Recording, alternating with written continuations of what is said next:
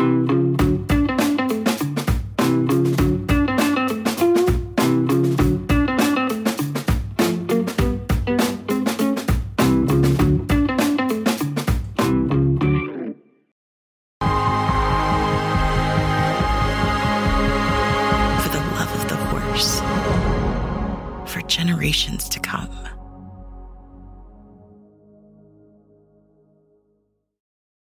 Welcome to another edition of the TDN Writers Room. My name is Bill Finley.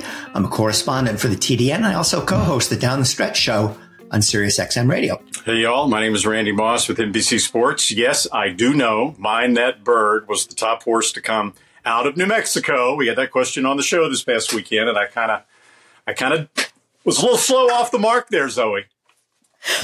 Come on, Randy. Really? You couldn't find that rabbit hole? Couldn't find that rabbit hole. It was up God. here somewhere, but I couldn't pull it out. Yeah.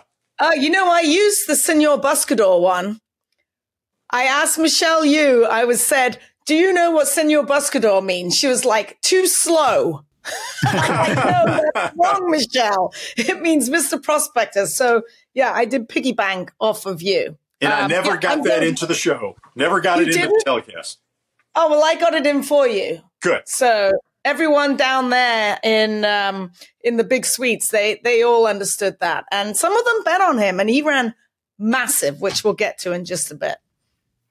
Yeah, no picking on Senor Buscador. He ran a big, big race. Yes, he did. All right, guys. Obviously, let's take a look back at where Randy Moss was on Saturday at Gulfstream Park for the Pegasus card. And, uh, you know, we know, we knew going in that there was something that didn't have a whole lot of star power. But at the same time, what they did to make up for it was they had full field very competitive racing. And it was a really good day of racing. You'd love to see an Arrogate type or a gun runner wind up in the Pegasus, but uh, that wasn't to be this year uh, with so many horses retiring and other horses looking for Saudi Arabia. So we go into the Pegasus and the really the marquee horse was National Treasure based on his Preakness win. I hated him, didn't think he had any chance whatsoever because I thought he was going to duel for the lead. He did duel for the lead. He put away the horse that uh, won the Cigar Mile and uh, then held off Senor Buscador. I've totally changed my mind on this horse. I thought that was a very, very good effort. And remember, he only lost by a nose to Cody's Wish in the Breeders' Cup Dirt Mile. I think this horse has come around.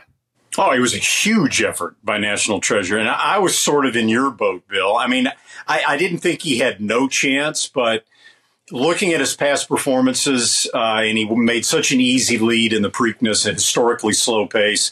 And then his, the biggest race of his life was in the Breeders' Cup Dirt Mile when he had a clear lead at a shorter distance. I mean, yeah, I knew he fought. He's always fought whenever he was in front and some horses tried to get by him. But in a very stiffly run mile and an eighth with a fast pace that he was a part of. I just didn't know if he really would be hanging around uh, for the last eighth of a mile. Uh, and boy, was he, because Senor Buscador came roaring up to him at about the eighth pole. And yeah, Senor Buscador looked like he got a little bit late. It was a very tiring racing surface on Saturday at Gulfstream Park. Uh, but kudos to National Treasure. Uh, he he was even better in the Pegasus World Cup than he was in the Breeders' Cup Dirt Mile. Yeah, uh, he he was good. Did I trust him going in? No, but watching him work at Santa Anita and knowing how Bob how good Bob is at getting his horses ready on the day, he was my top pick in there. And I think the thing that pushed me over the edge was Flavien Prat back aboard him. And he won this race in the third quarter. He knew he had to go with First Mission, who drew inside of him. And they locked horns for the first half mile. But in the third quarter, Prat just took a breather. And that was the winning move right there. He's like, okay, I'm just going to grab a hold of my horse. I'm going to let him take a breather. And then I'm going to finish with a flurry. And boy, did he. That was the absolute winning move, giving Hall of Famer Bob Baffert his third victory in the race as far as first mission. Um, he was involved just a little bit. According to Brad Cox, he didn't handle the track, he didn't handle the kickback, and he will live to fight another day. Tom Ryan said about National Treasure that he's already back here at Santa Anita, and Saudi would be awesome if the horse bounces out of it. But again, they're going to let the horse talk and they'll see what happens moving forward. But it looks like Senor Buscador may go as well. And um, yeah, it, it, was a terrific race. Randy, you're, you've got something. I can see yeah, the you know, I mean, turning. one of the things that I don't think we really fully realized because there were so few dirt races and there were no other two turn races at Gulfstream Park on Saturday was exactly how the racing surface was playing. And in hindsight, watching the race, talking to the riders, it was an extremely slow track by Gulfstream standards, a very tiring track. And the riders all came back and said that the kickback on Saturday was punishing. And you can really see that by looking at the chart. I mean, first mission got, he was beaten 20 and a half lengths. I mean, when you get past hoist, really, when you get past the first three finishers and you go fourth place, hoist the gold all the way back, every one of those horses ran their last quarter of a mile no faster than 27 and change. Most of them 28 and change, and even some 29 and change final quarter miles. So a lot of those horses were just walking the last part of the race, right? And I mean, National Treasure didn't finish up all that fast because the pace was so fast. But uh, that just underlines to me uh, how game he was to still be in there slugging down the lane when Senor Buscador and Crupi, the second and third place finishers, came from last and next to last, respectively, because yeah. of the aggressive pace and because of the tiring nature of the surface. And one thing about Bob, Absolutely. when he sends horses out, he's not sending a short horse. So sometimes, even if his horses aren't the best, they're just fitter than the rest and they can outslug it. They've been trained to slug in the morning and they'll slug in the afternoon. He's and supposedly going to stay in America. I mean, Bob uh, uh, Baffert made a big deal post race out of saying uh, that he's going to look for races in the United States for National Treasure instead of I shipping so. him over to Saudi Arabia or to Dubai. So we'll see which races they plot out, but that's uh, that's good news as well. He's the only one of the three year old, the top three year olds of last year, uh, that's really right now. I guess maybe First Mission was one of them, but not really Triple Crown you know horses that uh, that's still that's still in there. All the rest of them have been retired. Yeah, and we'll see what happens to him down the road. I mean, a long way to go for Horse of the Year, but um, I could see him putting together a Horse of the Year type campaign. Um, want to get to the Pegasus turf in a second.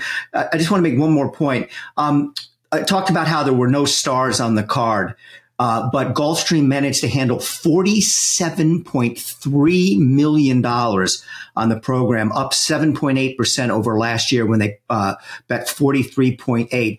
They have really perfected with this race the idea of the big event, you know, bringing out uh, entertainers that people like me and Randy have never even heard of, but are huge with the 23 year old crowd type of thing. Great. Calvin Harris was awesome.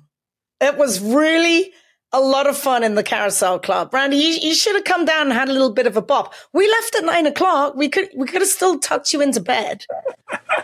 I was it packing. Was really, it was really fun. I, I thought Calvin Harris was a wide receiver for the Carolina Panthers. no, he's a tall, skinny Scotsman. had you Zoe? Had you heard of him before this? Oh, you know, I'm really hip. Yes, I have. And he's Scottish. Right. He's one of the best DJs in the world. All right. But anyways, um, they, they've perfected putting on a party, putting on a celebration. And, uh, you know, like I said, um, didn't take, uh, they didn't need an Arrogate a Gun Runner or a City of Light or a California Chrome to, uh, track that kind of betting action. Okay. The other big race of the day was the Pegasus Turf, of course. And, uh, what more can you say about Ryan Moore? My goodness. This was the identical ride he put in in the Breeders' Cup, uh, turf aboard Auguste Rodin.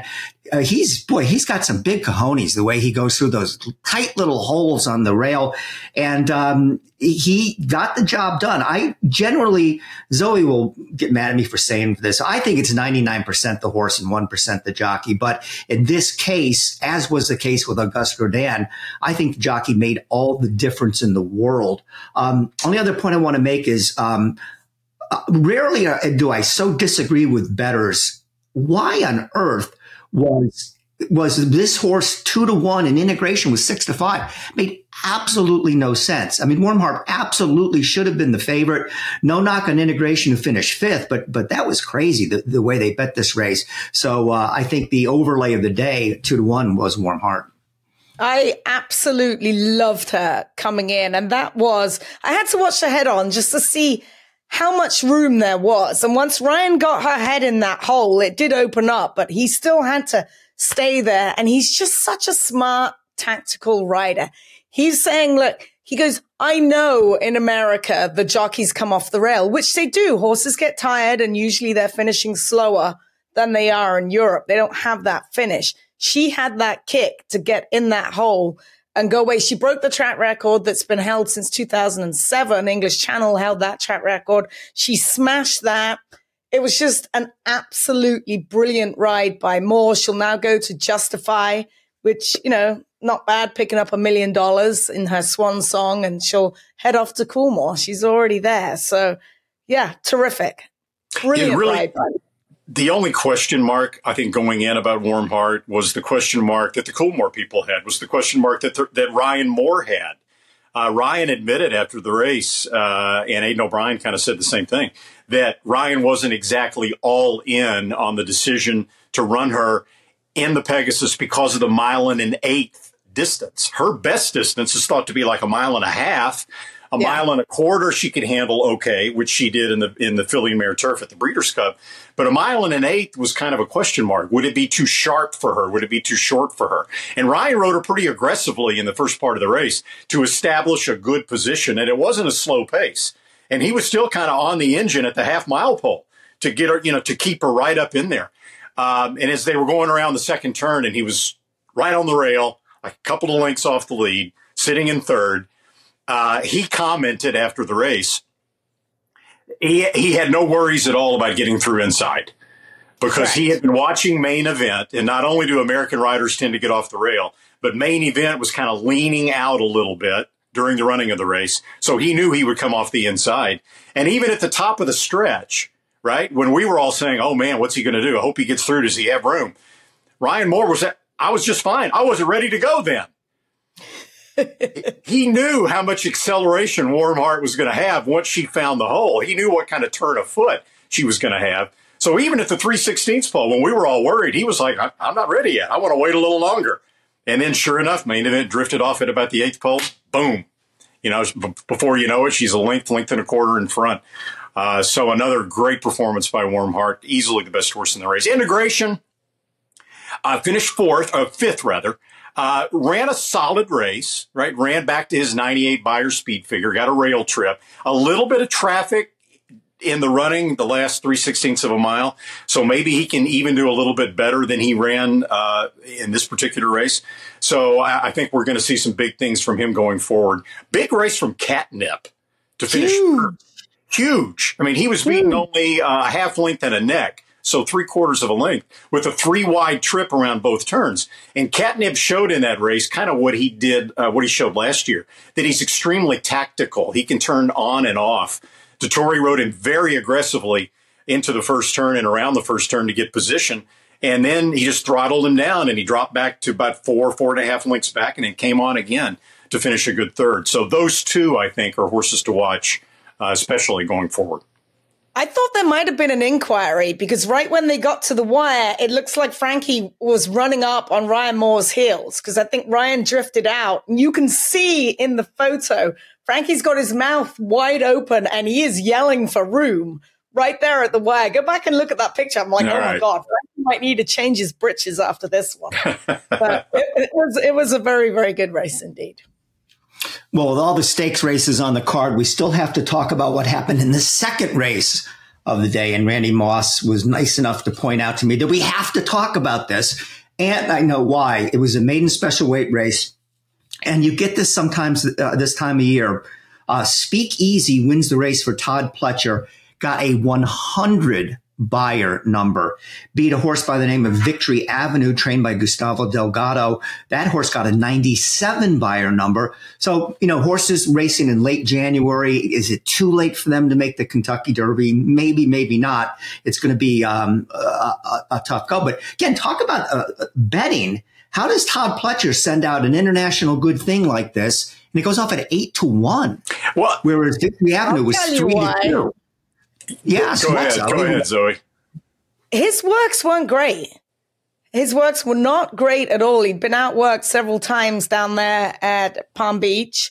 He drew the one hole, and You know what? I was looking at him because I bet all the races throughout the day. And I just tossed him in because I know how good Todd is first time out and you've got Irad. But I didn't like him at all. I liked his other horse that was in that race. I did not like Speakeasy, the son of Constitution. But sometimes when those gates open, Todd's horses just jump to it. And he ran absolutely massive. Now the runner up, Victory Avenue, ran huge as well. This is the same race that Mage came out of last year. And he went on to do great things. So it's definitely not too late. He ran his third quarter in second quarter in 21.9 seconds. He ran ridiculously fast. He ran a ridiculously fast final quarter as well. So if you like Speakeasy, you have to like Victory Avenue, Avenue as well for Delgado. Well, Victory Avenue was the good thing.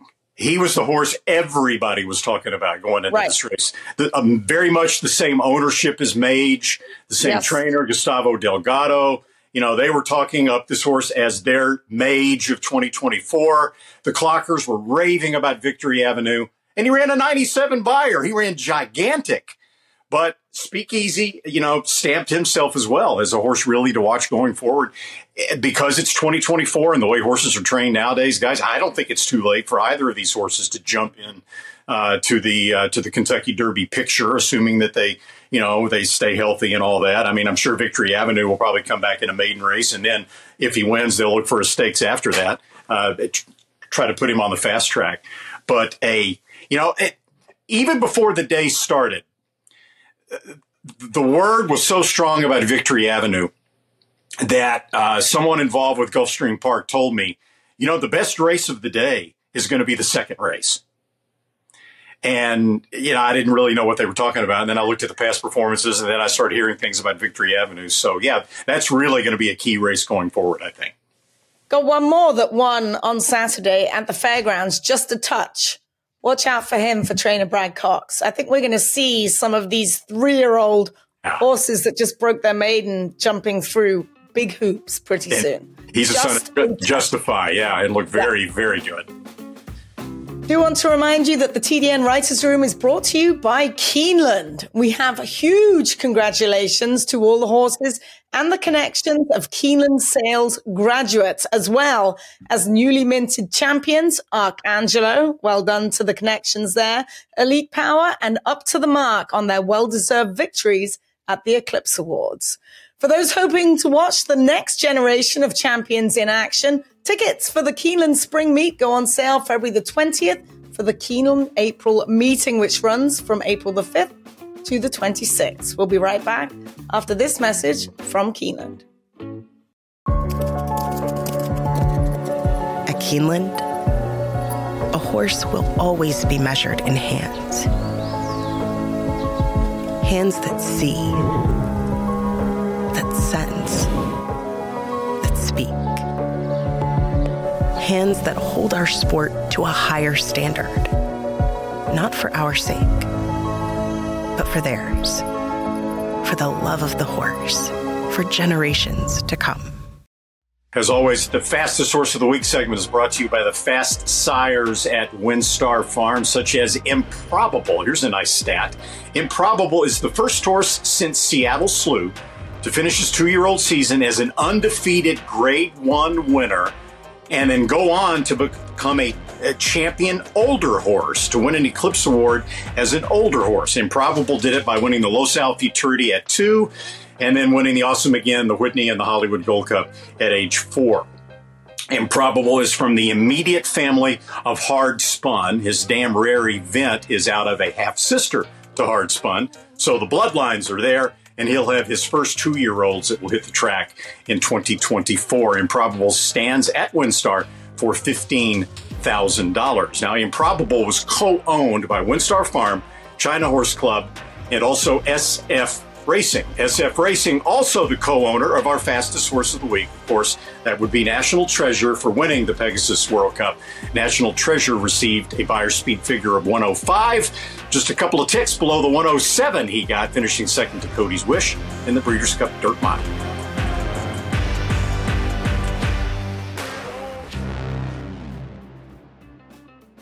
Well, what would a week be without some drama out of the Bob Baffert uh, versus Churchill Downs saga that's been dragging on way, way, way too long? Um, the week started out with Baffert and his owner, Amr Zedan, announcing that they were dropping the lawsuits that they had filed. Uh, I believe uh, uh, Zedan was the main person behind it. That the lawsuits that were still pending uh, to try to get the Medina Spirit decision from the Kentucky Derby reversed. Um, it was an obvious uh, F, an olive branch that they held out um, in their statement. They were actually complimentary to Churchill Downs and the Kentucky Racing Commission. Churchill Downs promptly said no thanks, Bob. Uh, thanks, but no thanks. You still can't run in the Derby this year. And I do wonder if Baffert's team thought that that uh, statement would get him reinstated for the Derby. It didn't happen. But now, on, we're doing this on Tuesday. On Monday, yesterday, on July 29th, there was the deadline for owners to move their horses out of Baffert's barn if they wanted to start in the Kentucky Derby. If they were still in Baffert's barn as of today, January 30th, ineligible to run in the Kentucky Derby. Years past, uh, most of the owners uh, capitulated, gave their horses to Tim Yakteen. This year, they are drawing a line in the sand. Um, I talked to several owners yesterday. I talked to Zedan. I, I talked to um, uh, Mike Pegram. And then uh, also uh, John Cherwa in the LA Times checked in with Baffert. Not one horse, not one three year old has been taken away from Baffert. Now you're talking about at this point, he probably has seven or eight real Kentucky Derby contenders. They are all staying in his barn. All of them will be ineligible to run in the Kentucky Derby. So this opens up a, a lot of stories, but Zoe, what happens if Nysos wins the Santa Anita Derby by 12 lengths, is undefeated, and then can't run in the Kentucky Derby. I think that's going to make Churchill Downs look pretty stupid. Yeah, it, it most likely will. And I think that is the idea moving forward. Listen, they tried going with Tim. Tim's a great trainer, good guy. Things just didn't work out. The Derby gods did not allow it to happen the last couple of years. So they may as well stick with what they know, keep the horses in Bob's barn. There's nothing wrong with winning the Travers, winning the Preakness, winning all kinds of other races. And they're going to stick with them as far as Mike Pegram. His horses never left the barn. He was true and true, one for all and all for Bob. So the rest of the team have opted to stay with Bob. And I personally never thought they were going to leave this year. And I'm, I'm glad that that decision's been justified. So we'll see what happens moving forward. Obviously, with the drop of the lawsuit against Churchill Downs, I'm sure maybe there was an inkling of hope that they may have slid the door open, you know, Ryan Moore style, just enough for Bob to get his nose in. But that didn't happen. So Baffert extended the olive branch, and Churchill Downs Incorporated took it and swatted him with it. Basically, is what is what happened. Bad boy yeah, and uh, I think with a lot of those owners, uh, it was a matter of principle. They felt that, that Baffert was being unfairly treated, uh, not just with the original two-year ban, but then in particular the extension to 2024. And I, I think it was really a two-pronged deal. First of all, the three-year-olds that in the past were transferred to Tim Yakteen, who, as you said, is a, is a good trainer, uh, did not run as well when they left the Baffert barn as they had been running before that. And then but secondly, none of them over stellar anyway. None of them were like big, massive standouts. That yeah, you know what I mean. Yeah, and then uh, in the last couple of years, Churchill Downs has sort of uh, had its cake and eaten it too, right? I mean, it, they they banned Baffert, but they still got Baffert's best three year olds with a different trainer to go ahead and run in the Kentucky Derby right? So they really felt no pain in the deal. They really weren't missing out on any of the top horses, like Bill pointed out, which might happen this year with Nysos or maybe some others. So I think maybe the owners felt, hey, you know, this is this might even keep happening if we keep transferring uh, our best three year olds out of the Baffert barn to other trainers. Churchill Downs is not being penalized at all here. Uh, and so I think it was kind of a combo platter as to how we got uh, to where we are right now. A lot of owners being uh, very loyal uh, to Baffert. Yeah, and I think this blew up in Churchill Downs' face. And, you know, we don't know what's going to happen with these Baffert horses, but he's Baffert. Uh, he's got seven or eight top contenders. And, um, you know, we're going to have a Kentucky, likely have a Kentucky Derby where some of the best three year olds in the country are not in the race I guess they'll point for the Preakness um, afterwards. So uh, we'll see what happens there. But uh, I, I, don't think Churchill Downs expected this, and it was kind of a uh, you know and yeah, I, I, think you do should give credit to Baffert's owners for, for showing their loyalty. It can't be easy to go out and spend a million dollars on a horse, have the horse, you know, do well for you, and then you can't fulfill the dream of trying to win the Kentucky Derby. So, uh, anyways, uh, on uh, the Pegasus World Cup broadcast with NBC, uh, Belinda Stronach announced they're going to have a Pegasus-like event on September 28th uh, at Santa Anita. It's going to be called the California Crown. They haven't uh, decided yet on what the purses are going to be. There's so many moving parts in California with everything that's going on that they have to, you know, sit down and figure out what kind of money can be um, uh, put towards this. Uh, the the race that is going to become the version of the Pegasus World Cup will be the Awesome Again. It's uh, a race for three year olds and up. They're going to have a couple turf races. The Eddie D is going to be part of this, renamed, I assume, and the John Henry Turf Cup. They also have a, bunch of other stakes races that they normally run during that meet. Um, I'm all for it. Um, I, I, think it's going to be a great afternoon of racing. Um, I think they've proven they know, as we said, they know they know how to put on a big party, and Santa Anita is a great place to have it. I got one kind of off the wall uh, take on this though. I wish they would have uh, switched the calendar around and made the race the um, the big cap, a race that is struggling so much because of the competition from Saudi Arabia and Dubai. And you can do that. It doesn't have to be run in March. Run it in September and uh, call it, you know, call it the California Crown or the, the you know the Big Cap California Crown or something like that. And uh, that would breathe some life into a race that really needs some somebody to breathe some life into it. Zoe, I'm looking forward to September the 28th. I have no doubt it's going to be a big day of racing. I mean, we saw at Gulfstream Park, you know, each race. I mean, every race I looked up, there was at least $4 million bet on that particular race, regardless of whether it was a stakes race, allowance race, maiden race, claiming race. It, it didn't matter. The handle was astronomical.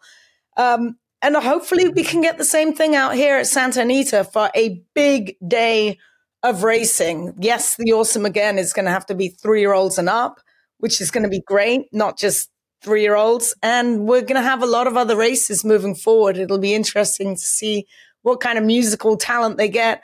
What I think they really need to do is to get a plane, already charter a plane to bring those horses from Kentucky. They're all going to be in Kentucky, New York. Get a plane already set up and say, Hey, come to California. We're going to fly you out there first class on our plane uh, because that is one of the main problems people get with shipping horses around the country. You can't get them there.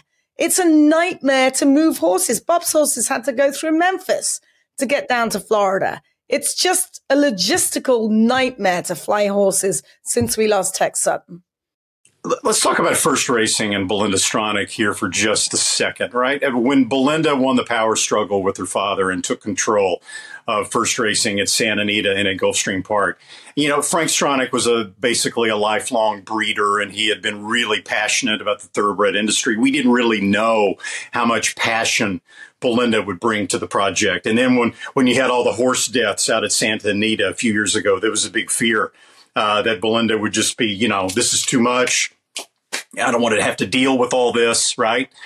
And if anything, uh, she's actually doubled down on thoroughbred racing in the aftermath of that. I mean, for decades and decades, people have been talking about the need to expose new people to thoroughbred racing that knew nothing about it. How do you do it?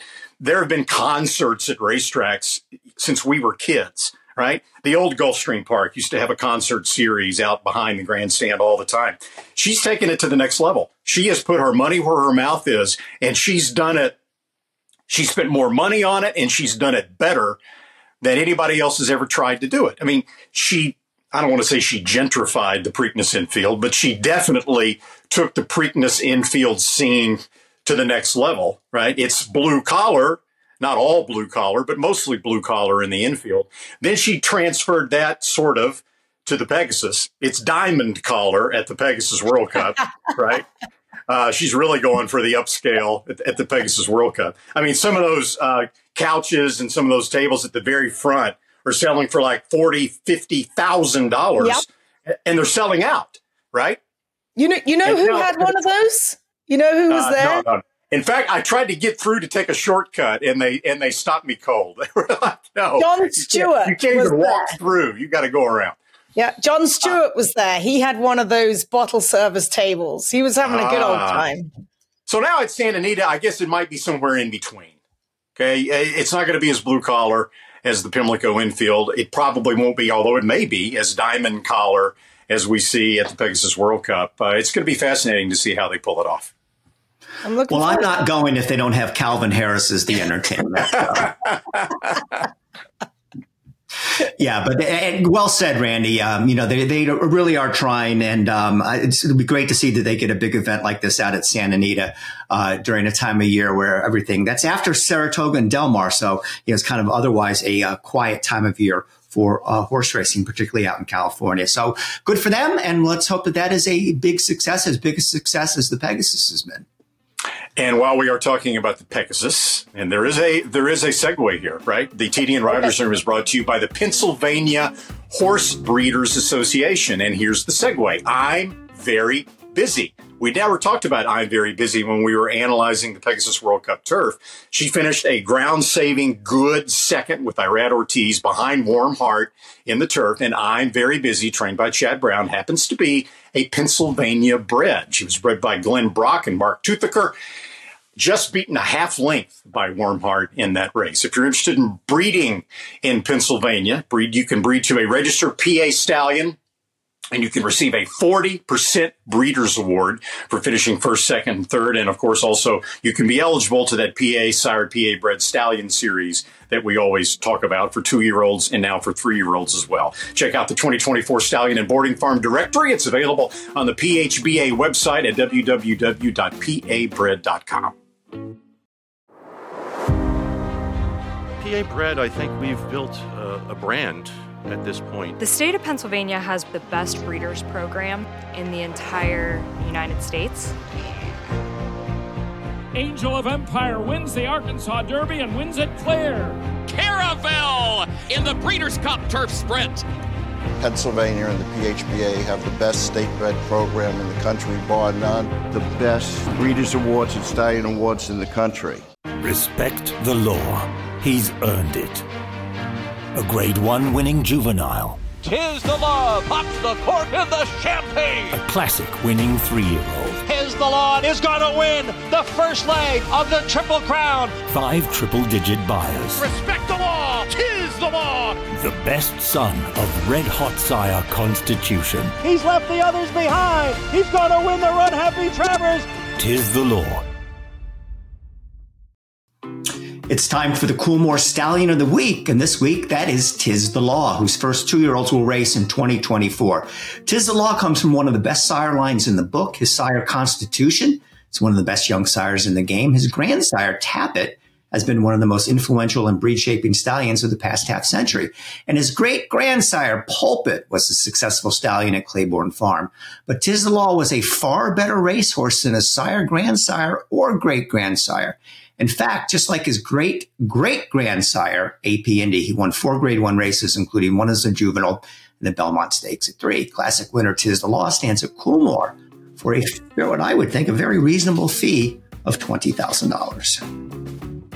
The TDN Writers Room also brought to you by the Green Group, a tax accounting and advisory firm, which, of course, as we've told you and told you and told you, we'll keep telling you, it specializes in thoroughbred industry and it is designed to save you money at tax time.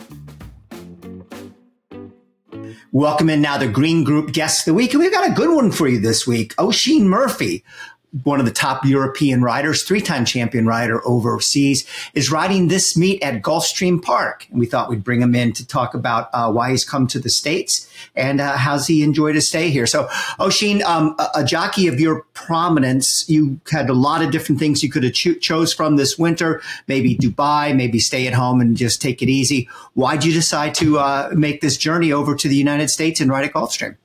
Well, I've never done a stint uh, in the US, and I suppose most young riders, um, particularly one who wants to get to a high level, does some time in America to learn the tricks of the trade and get some experience on the track and with times. And I never had that opportunity before. And uh, this time round, I was thinking, how would I spend January, or particularly from uh, after Christmas time into early spring? And I thought it'd be brilliant to get some experience out here. And Aidan Butler from Stronach uh, mentioned that they'd like to have me, and Sheikh Fahd, uh, my main employer in Europe, uh, said that he would have some runners. So um, fortunately, it all worked out, and I've been here a couple of weeks now.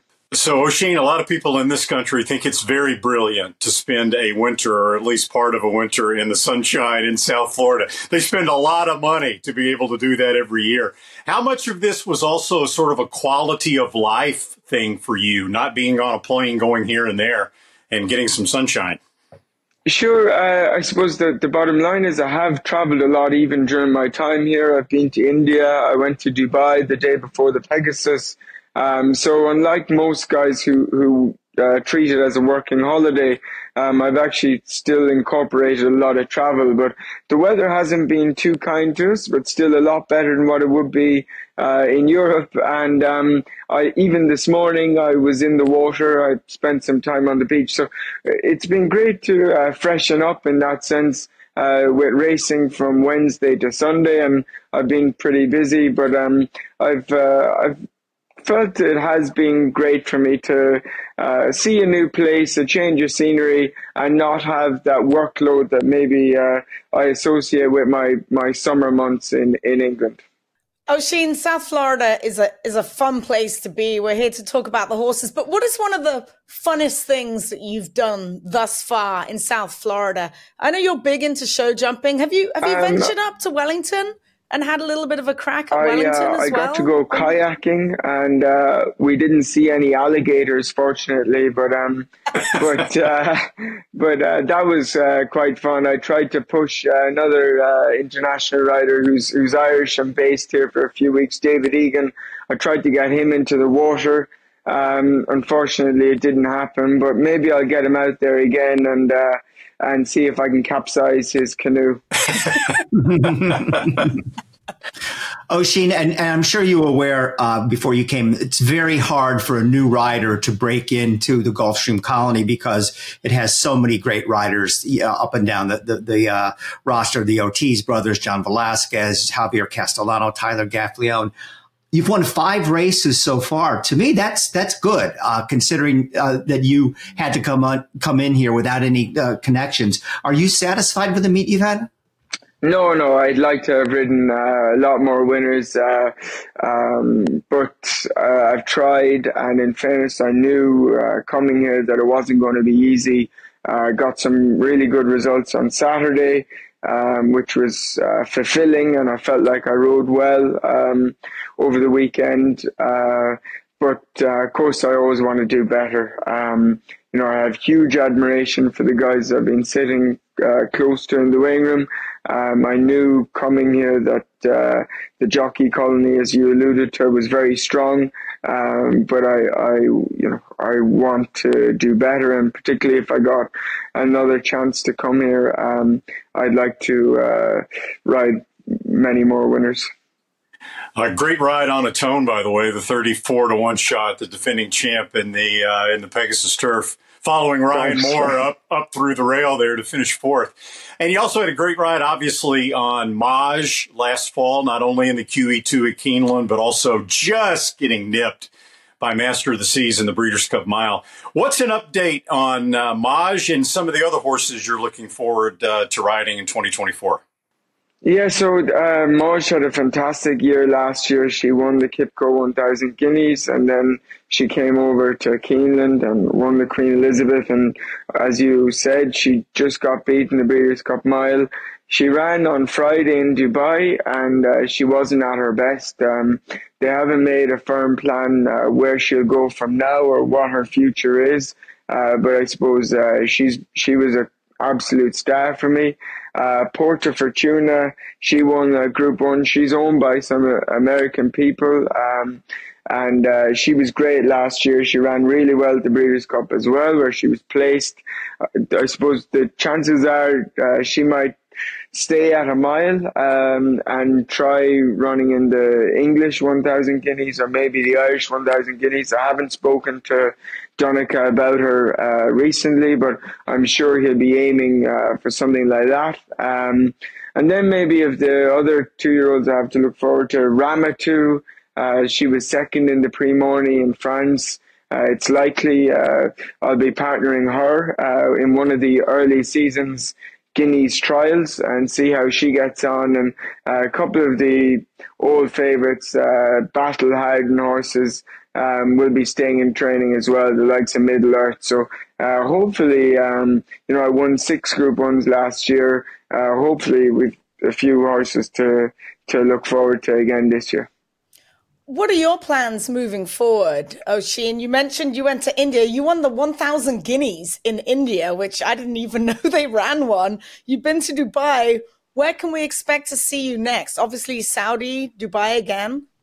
Yeah, uh, February is a very busy month uh, of, of, kind of action in the Middle East. Uh, I'll be riding in Qatar, Saudi, and Bahrain, uh, and, and probably Dubai as well through February. But in between all that, I'll be riding in England, and uh, more importantly than anything, uh, my kind of morning track work schedule will begin as soon as I get back because we'll be trying to prepare horses for the spring and for those um, early season kind of stakes races, uh, Guineas trials or whatever. They'll all be doing fast work from now on. So um, it, yeah, February is going to be very busy, but I'm looking forward to it. Um, Zoe, I, I uh, I'll be riding here Saturday, and then Lingfield. There's a couple of listed races on Sunday, so um, there's kind of no let up in my schedule. Oisin, um, you said you came here because you wanted to learn. You wanted to get better as a rider. What have you learned during your stay here, and and what have you done to make yourself fulfill the goal of, of being, you know, great rider, even greater? Well, uh, Bill, um, the, more so than anything, uh, it's amazing. I've got through ten years of my career without um, uh, ever learning about the horse standing in the gate with their uh, hind legs square uh, how much faster they can break as a result of that. Obviously, it's apparent to me, or always was, that if they're leaning up against the side of the stalls, uh, they're not going to get out as well as a horse that's standing kind of in the middle.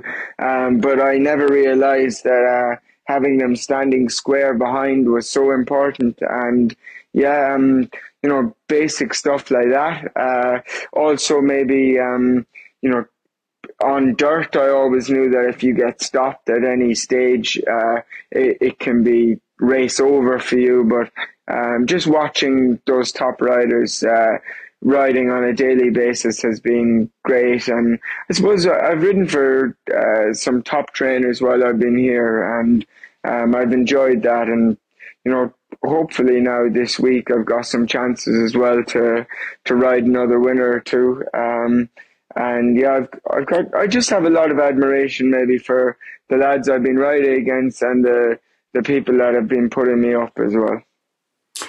Well, you ride against some pretty good lads uh, over in Britain. You made a great comeback in 2023 to be second in the British riding uh, standings behind William Buick.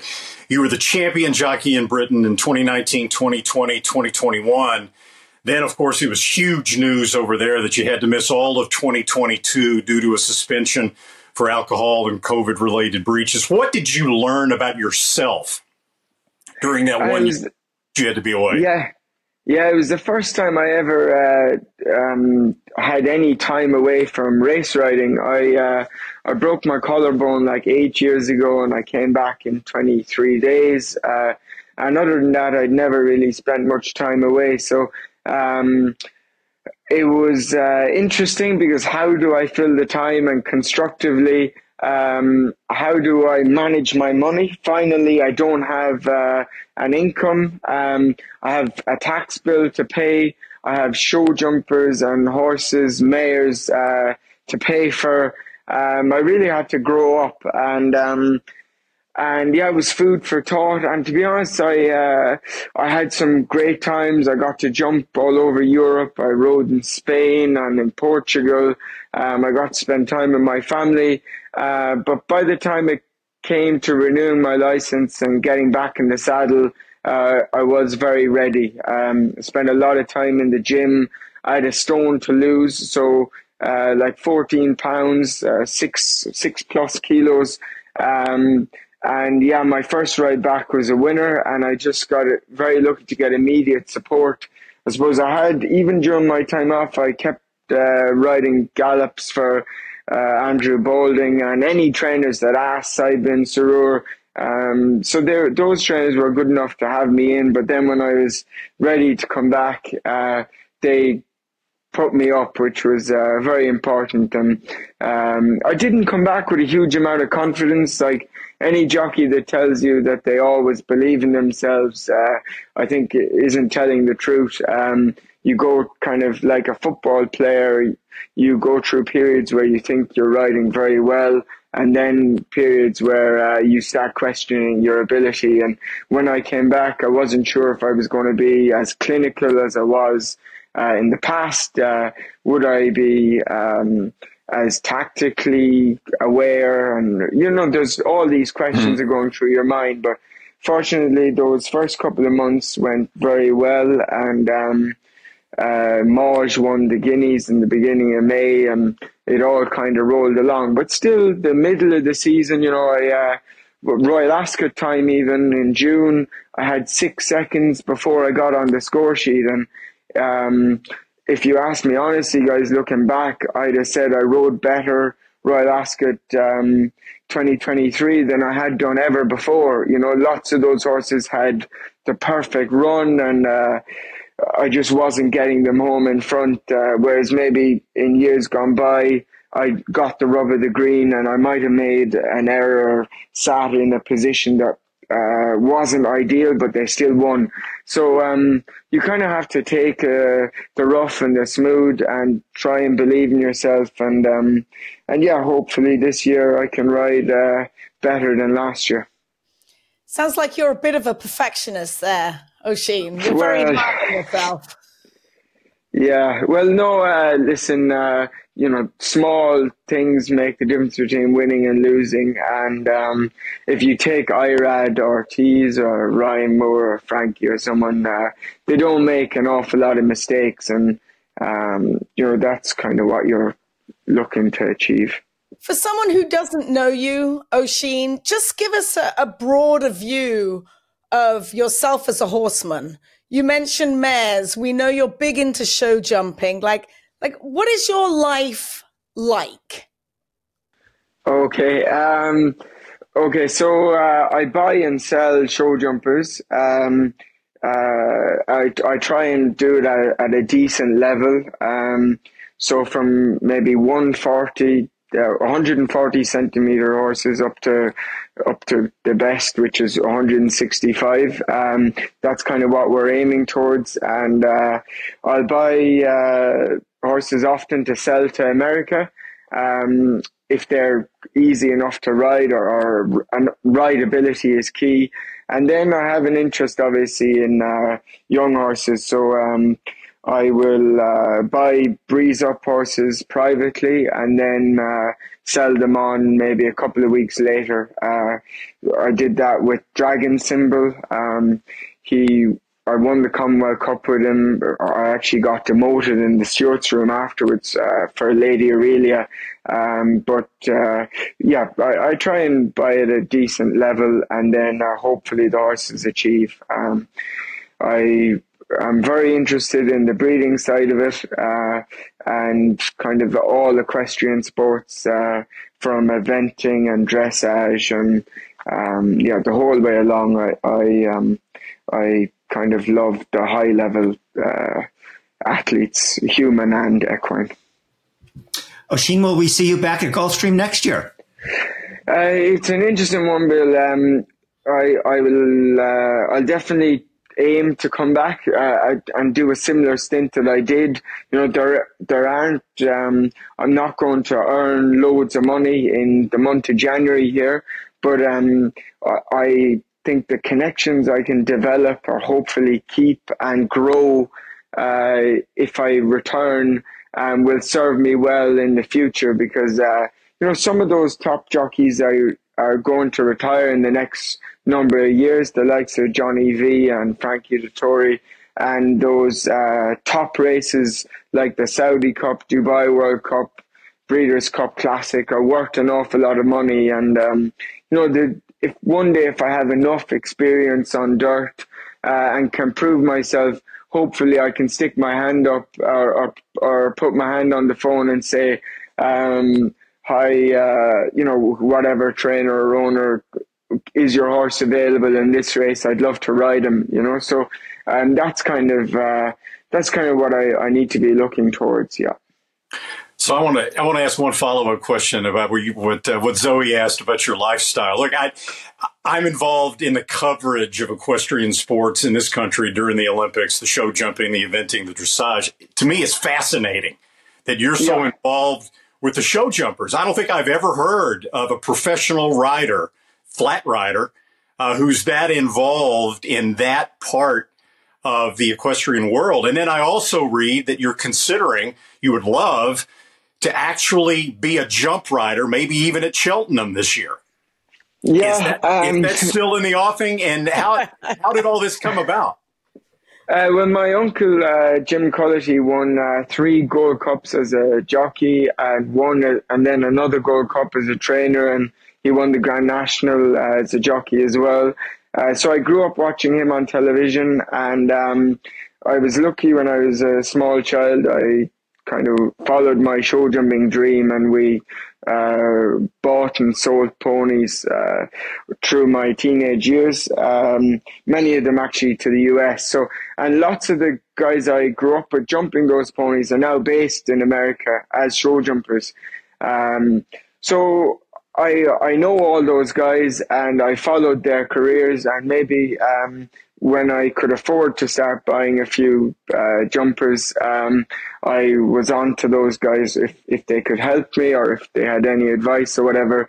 And um, and yeah, then the, with the jump racing side of it, my sister manages a race course. Her name's Bloeen. She's 25, and uh, I managed to get myself on a horse at Wincanton that I thought would win, uh, which is her, her track.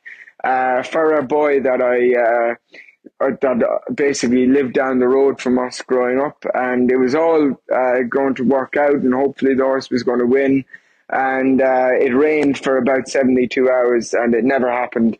Uh, the race was cancelled. So um, maybe when I get back uh, sometime in February, I'll be able to do that. And, and if that went well, then of course uh, I'd look at, at trying to ride something at Cheltenham. But uh, time is running out, and um, yeah, the the jump jockey dream thing. Uh, to tell you a bit more, before I came back in, in February last year, I was writing my will, um, and I realised uh, that the solicitor was saying, "Oh, is there anything you know you haven't done uh, that you'd like to do before you die?" And um, I thought, God, uh, there is actually. I'd like to ride in a jumps race, and I've been putting it off for years, and I, it can never happen because I don't even have my license. It's a separate thing. So, um, when I finished with him, I uh, contacted the British Horse Racing Authority, and I asked them. Uh, would they license me? And they said, no, you have to do a course. You have to prove that you can jump. Um, so uh, I did that, and they granted it to me. And um, yeah, w- one day you will see me in a jumps race. Uh, hopefully it'll be soon, but let's see. Zoe, I think we should start a Twitter campaign to get him on Constitution Hill at Cheltenham. Oh my God, that would be amazing? I'm, I'm very friendly with the owner, uh, but I'm afraid uh, Nico de Boinville um, will put up quite a fight um, to stop me doing that. Yeah. I, yeah. I, know some guys. I know some guys. Yeah. Yeah. Please make it happen. Yeah. might break a finger. yeah. Well, Oisin Murphy, thanks so much for joining us here on the TDN Writers Room podcast.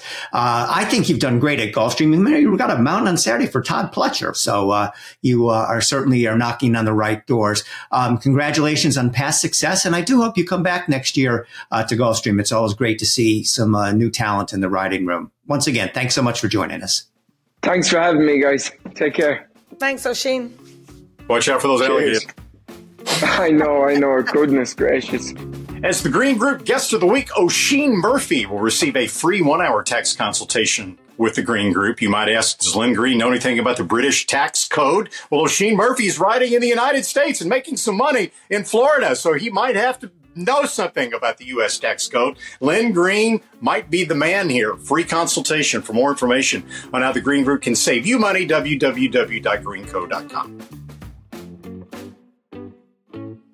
Are you paying too much in taxes? The Green Group can help. There's a reason the most successful owners, breeders, and horsemen select the Green Group as their tax advisors.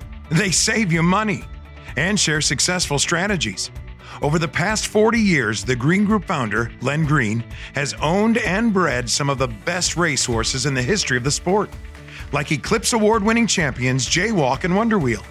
His DJ stable competes at the highest level and has received the game's most prestigious honors. Len Green's in depth, hands on industry knowledge, combined with cutting edge tax saving strategies, has produced positive results for his clientele and has made the Green Group the top rated accounting and tax firm in the thoroughbred business. For a confidential and complimentary consultation, contact us at 732 634 5100 or visit our website at www.greenco.com. The Green Group, proven strategies to save you taxes with some of the fullest fields in the country and quality racing year round. There's never been a better time to reap the rewards of breeding and racing in Kentucky. Purse money in Kentucky is at an all time high, as is average purse per race, outpacing California, Florida, and New York. Kentucky breds. Breed them, raise them, race them. We all win. Kentucky Breds once again asserted their superiority in Grade 1 races around the world this week in the Group 1 Al Maktoum Challenge at Meydan. It was Karim Khan who came home first. And of course, National Treasure took home the top prize, as we've said, Kentucky Bred in the Pegasus World Cup. Also in Dubai, Mendelssohn Bay won the UAE 2000 Guineas and Mohib took the Group 3 Firebreak Stakes. Kentucky bred's winning all over, and you can find your next Kentucky bred at the Fasig-Tipton, Kentucky Winter Mixed Sale. Those dates are February 5 and February 6. Kentucky breds breed them, raise them, race them. We all win. Well, it's time for first things first. While myself and Randy were having a whale of a time at the Pegasus, the four legged namesake was winning a race at Santa Anita, myself and Doodle set out to find out more about Shamu. Newgrange has plenty left in the tank, and it's back to back in the San Pasqual for Newgrange under Victor Espinoza. Hey, Shamu. All right, Phil, back to back for Newgrange. It looks like he's made this year a winning one already. Yeah, I think he's kind of found his stride and his confidence and uh, came out of the race in good shape. Did you ever have any doubt he wouldn't make the lead and Victor aboard him? Yeah, I mean Victor's great about getting early position, so we all thought it was a good good fit. And uh, when he was where he was at the at the three quarter pole, I, you know, I, I, was very happy, and uh, it just uh, it unfolded perfectly, and, and uh, had enough in the stretch to to hold off uh, Newgate and get the job done. Who was the happiest person in your barn, Phil? Oh, of course, my wife. She she gets on him every day. Um, she's been his pro, you know, that's been her project, and uh, she's great with these big horses. Uh, she also gallops uh, pretty much all my stake horses, Desert Dawn and and the likes, and uh, you know, takes her time, gets along with them, and uh, gets the job done. What uh, what's one of his quirks? Like, why is he a project for Sherry?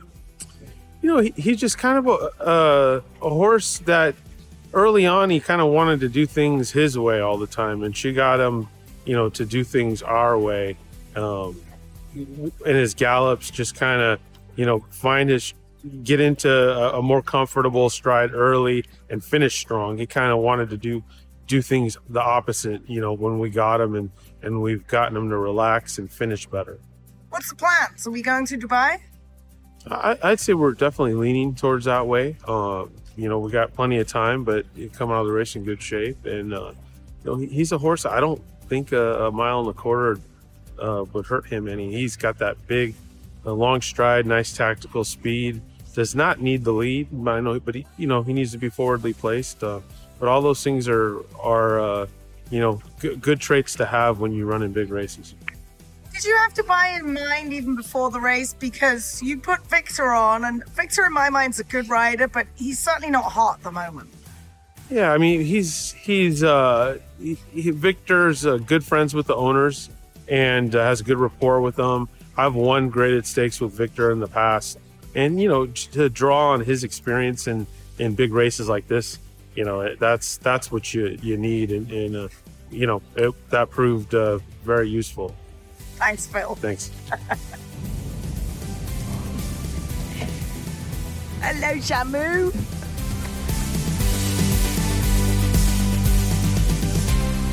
Great to find out about Shamu there, and a really, really good to talk to trainer Phil D'Amato. Well, Santa Anita does continue this weekend. We'll have a 12:30 post time on Friday, and on Saturday, it's the first racing tour. The first leg kicks off with races from Gulfstream Park, and of course, Santa Anita will have four stakes here, highlighted by the Bob Lewis, which we will get to in just a moment, guys. Well, it's going to be a big weekend of racing with four Triple Crown Kentucky Derby prep races on tap. This is definitely going to be the biggest weekend of the year so far for the three year olds. We've got the Holy Bull at Gulfstream Park. We've got the Southwest at Oaklawn, the Robert B. Lewis at Santa Anita, and the Withers at Aqueduct. Let's start with the Holy Bull because that's where we find last year's two year old champion, Fierceness be making his first start of the year for Todd Pletcher and uh, coming off the big win in the Breeders' Cup Juvenile, Eclipse Award winner, etc. There's some other fairly nice horses in the race. Otello is uh, two for two for uh, Christophe Clement. He, will be interesting. Uh, Hades for our old friend um, John Green uh, won an allowance race last time out by eight, albeit it was for, for Florida breds, but got a pretty good Beyer figure of 84. But um, Zoe, no reason whatsoever to believe that Fierceness just wouldn't dominate against this field. He's just a lot better than them. You know, how cranked up will he be? That's always a question, but Todd's horses are always ready to go. But other thing, don't keep in mind, only two Breeders' Cup juvenile winners in 40 years have come back to win the Kentucky Derby. Can he be number three? Well, certainly looks like he's got a good chance, but uh, it's just a starting point. But uh, I think we're going to see a uh, uh, an easy win from him over uh, over match competition. He definitely looks like the horse to beat. Delighted, you know, that Johnny V has a Kentucky Derby mount. You know, probable Kentucky Derby mount going forward. All things going well. Looks like the horse to beat, but he's thrown in clunkers before. Um, he's been working right along for trainer Todd Pletcher who seems to be just brilliant at getting horses ready off of four furlong works. But there's a work in here that jumps off the page down there at Palm Beach. It's not often you see a horse working 59 and two because that is a slower racetrack.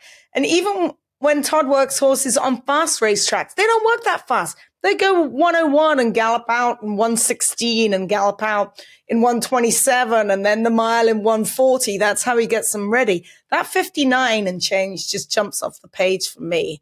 Um, I do like Hades in here. You know, if you listen to Mike Repole's long, long speeches on Eclipse Awards night, you may have heard him mention Ocala Stud who do an awful lot of work for them in prepping the babies and also breeders on good horses. They are the breeders on Hades, a son of Awesome Slew, who is an underrated Florida bred sire uh, down there. They paid only 130,000 for him. And Hades does look like he could be better than that state bred allowance race he just had. I mean, he, he ran a pretty good number there, 84 by a speed figure.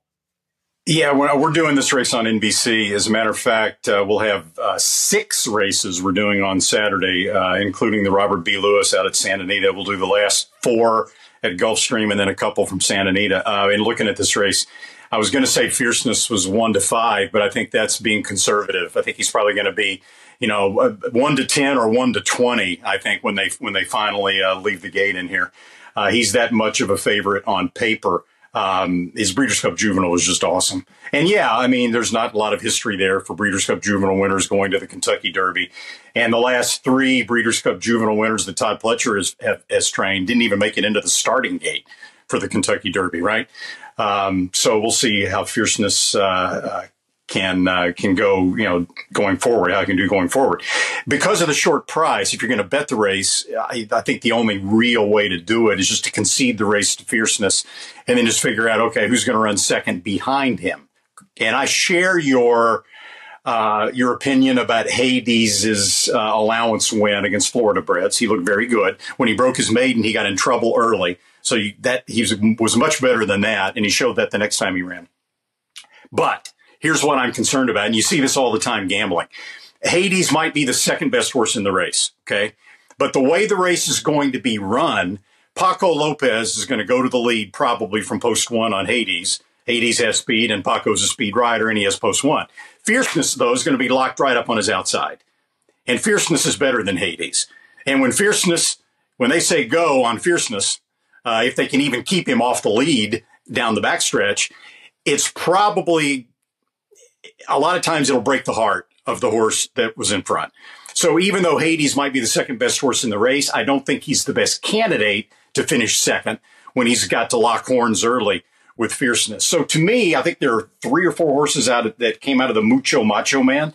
And if you go back and you watch the Mucho Macho Man, uh, Otello was about three or four lengths the best in there, probably. I mean, Inveigled also had a little bit of traffic trouble, but Otello, two starts, two wins, both times got in some serious trouble uh, Christophe Clement said the horse must like getting in trouble because uh, he, you know, he seems to find it, but he always, uh, he, so far, he seemed to get himself out of it. So to me, that's the that's the uh, almost a gimme exacta fierceness over Otello. All right, let's head to Oaklawn, the Southwest Stakes. I, I, I can still can't get used to this. A Grade Three race with a purse of eight hundred thousand uh, dollars. They just boy are they giving away serious money at Oaklawn. Uh, this race was scheduled for um, a week ago, two weeks ago, when they had all that crazy weather at Oaklawn. They had to cancel. They rescheduled it for uh, this weekend. Um, unlike the Fierceness race, Holy Bull, a much more wide open field. Um, Carbone is undefeated for Steve Asmussen. That horse will certainly take some money.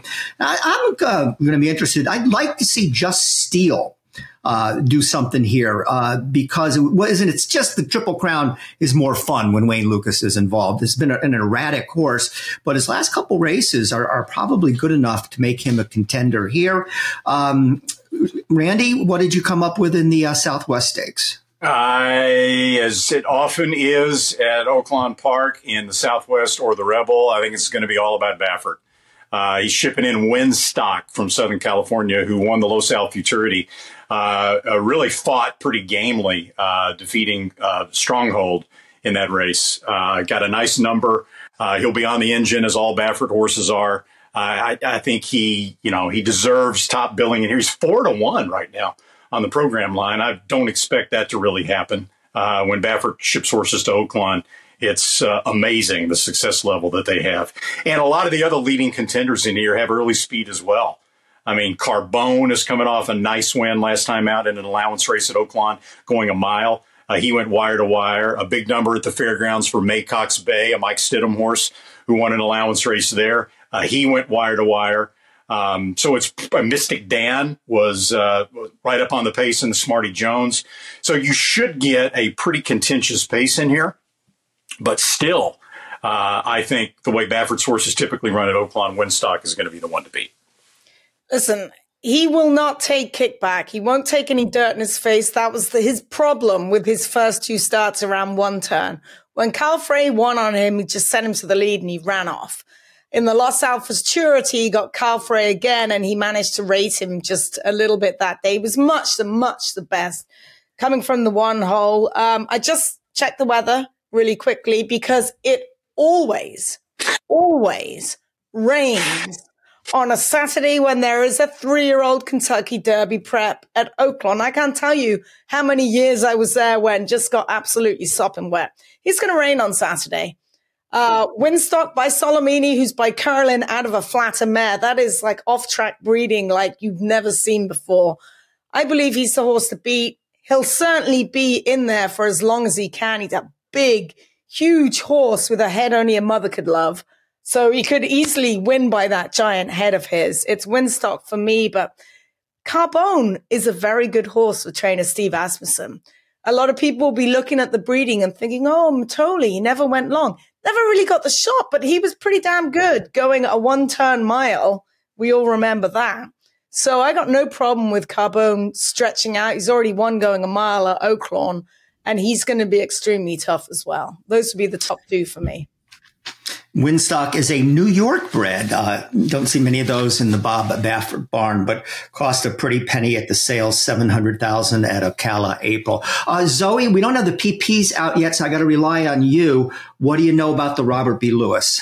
Uh, well, I reached out to the racing secretary, um, Jason Egan, this morning, and he gave me the list of probables. Bear in mind, we're taping this on Tuesday morning. We have Ace of Clubs, Better Than Gold, Coach Prime, he was third in the Lost Futurity to Wynstock last out for Baffert.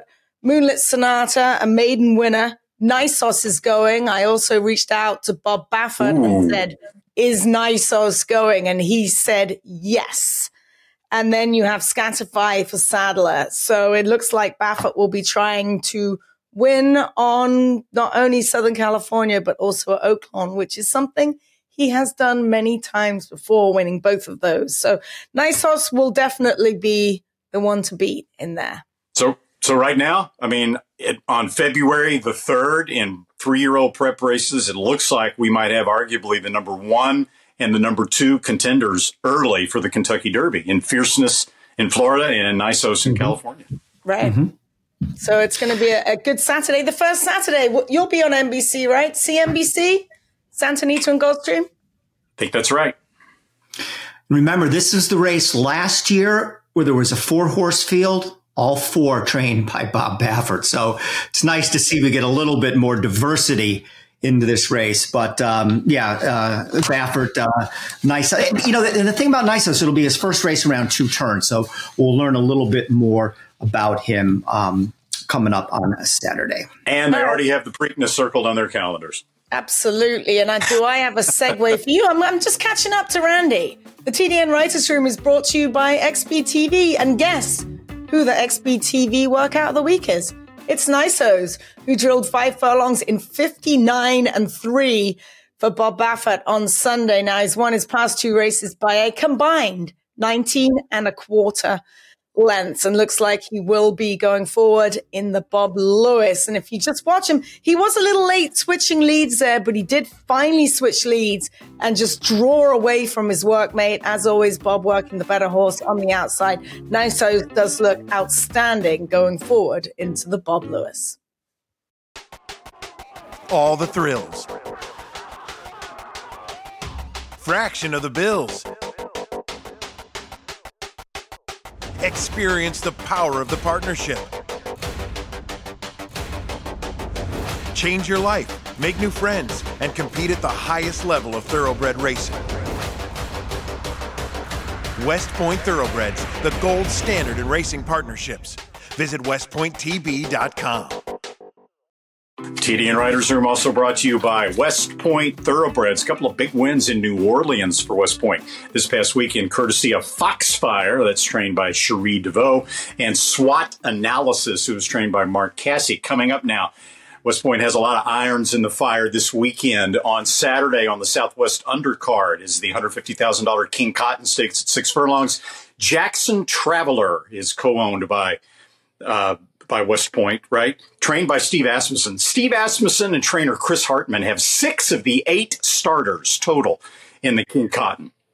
Also, West Point has three-year-old sprinter Legalize, who won the Sugar Bowl at the fairgrounds. He'll be one of the favorites in the Swale Stakes on the Holy Bull undercard at Gulfstream Saturday. A couple of races before that, Born Noble, co-owned by WinStar trained by Todd Pletcher. This was the horse that got the 93 Beyer speed figure in his career debut. Todd told Jerry Bailey and I this past weekend up at Palm Beach Downs he was looking for an allowance race for the horse. He hoped it would fill. Well, it did.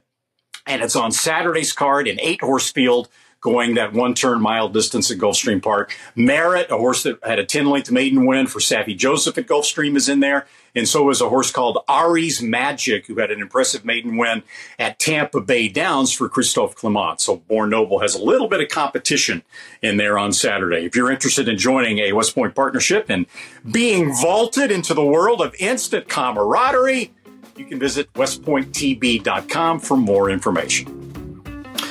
Well, guys, that's a wrap on this week's show. I want to thank my partners, Randy Moss and Zoe Cadman. Zoe, thanks for going up on the platform uh, and getting our Eclipse Award last week. Uh, and thanks also to Anthony uh, and Aaliyah LaRocca who joined you. And uh, it was great to see you guys with those big smiles uh, on camera. And um, uh, that was my highlight of the Eclipse Awards, not Mike Repole's f bombs. How about that? Well, Randy was there. Randy, you know, picked up two, and so kudos well, to we, Randy. We can't compete. We can't compete with Randy. We just just can't. So. Yeah, yeah, I was can. I was I was sitting at my table cheering for the TDN crew as they were as they All were accepting. Right. It was it was well a lot of fun. So just All glad right. to be there. Great weekend. Your glasses you're wearing, you need to wear more often, Bill. They look good oh, on thank you. thank you. Thank you. All right. Once again, want to thank Randy and Zoe, our Green Group guests of the week, Oisin Murphy, our producers, Katie Petrunyak and Anthony LaRocca, and our editors, Aaliyah LaRocca and Nathan Wilkinson. Should be a great weekend of racing. We'll talk more about it next week on the TDN Writers Room podcast. Thanks for joining us.